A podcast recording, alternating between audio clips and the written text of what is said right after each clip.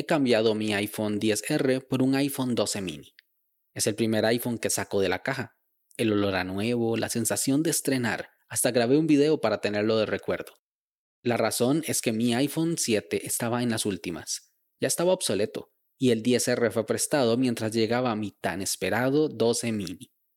El cual es una maravilla, no solo por su tamaño y su potencia, sino porque es cuadrado, tiene esquinitas rectas y eso en un iPhone de hoy en día es sinónimo de modernidad.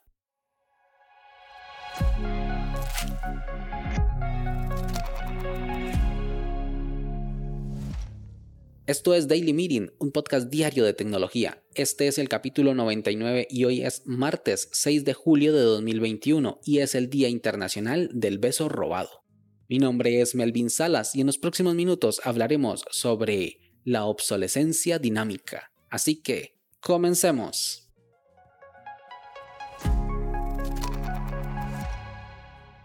Durante mis primeros años de universidad vivía en una residencia universitaria. Compartía el edificio con muchos otros estudiantes, 150 de distintas partes del país. Fue en ese lugar donde hice varias amistades, algunas incluso sobreviven hasta el día de hoy. Una de esas amistades tenía una computadora, lo cual era algo muy poco común para ese momento de mi vida. Era el año 2008. Y también tenía una impresora, era de marca Epson, por lo que tenía montado un mini negocio de impresión dentro del edificio. No era ilegal porque el nivel y flujo de clientes era tan bajo que pasaba totalmente desapercibido. Debido al uso que se le daba, cada cierto tiempo la impresora daba problemas. Empezaba a botar tinta y daba un mensaje de error en la pantalla, por lo que mis amistades ejecutaban un programa que arreglaba el problema. Una vez por curiosidad les pedí que me explicaran el proceso y me contaron que ese modelo de impresoras en específico tenía un chip de conteo de impresiones, Pasado ese conteo, por regla general, la impresora empezaba a fallar.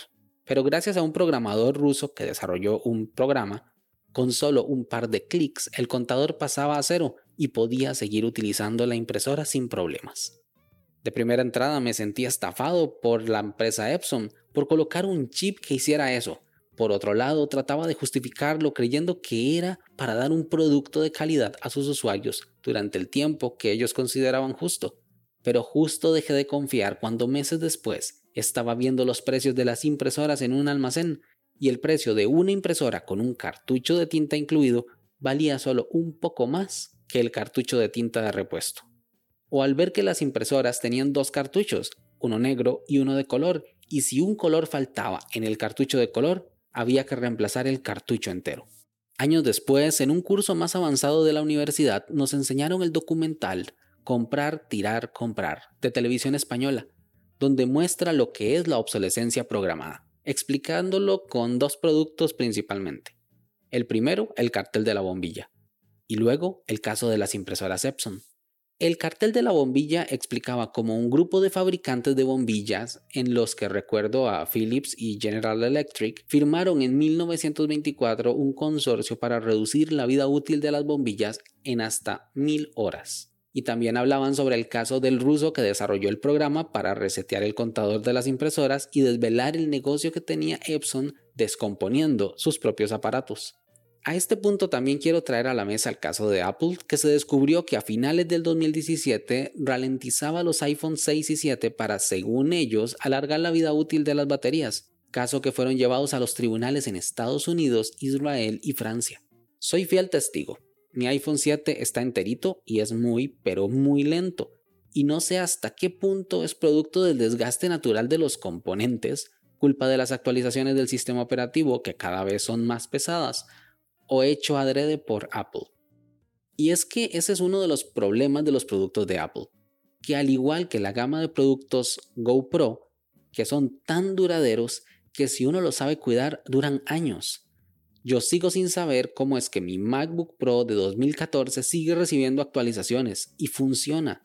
Si está ya bastante vieja, ya cumplió su vida útil, pero al estar bien conservada y al paso que va, yo esperaría que funcione un par de años más.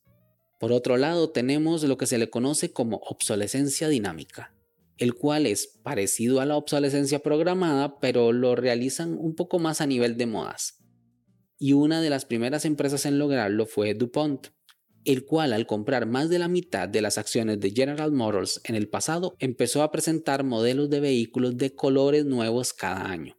Esto lo realizaron con la intención no solo de que los autos Ford se vieran anticuados a la par de un GM, sino que el mismo GM se viera anticuado al siguiente año. Y los vehículos pueden ser tan funcionales, pero por el solo hecho de ser del año anterior ya se devalúan en por lo menos un 15%. Pero no solo de colores va la cosa. Apple es una experta en esto.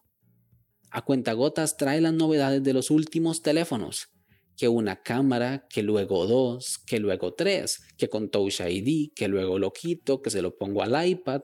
Estoy seguro que los laboratorios de Apple están llenos de tecnología increíble para agregar a sus dispositivos, pero no lo hacen porque ayuda a año tras año sacar una que otra actualización de hardware que vuelva obsoleto el modelo anterior. Pero no toda la obsolescencia es mala. Hay un tipo de obsolescencia que debe ser estudiada, aplaudida y admirada y esa es la obsolescencia tecnológica, y se trata de que un artículo deja de servir por el solo hecho de haber encontrado no solo una versión mejor, sino más eficiente, más amigable con el ambiente y más barata. Hay relativamente pocos casos, pero el más fácil de recordar es el de las bombillas, que pasaron de ser filamentos incandescentes, luego a fluorescentes y ahora a LED, y cada iteración ha sido mejor que la anterior y no han traído más que beneficios o las cocinas eléctricas, primero de disco de resistencia, luego vitrocerámica y ahora inducción electromagnética, que son más baratas y más seguras. La obsolescencia no es mala, mueve la economía, pero abusar de ella puede llevarnos no solo a perder nuestro dinero, sino también el mundo donde habitamos. ¿Y tú, eres consciente de la obsolescencia en nuestras vidas? Sin más, este episodio llega a su fin.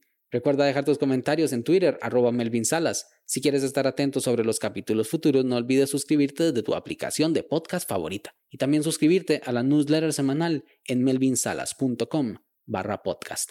Nos escuchamos mañana. Hasta luego.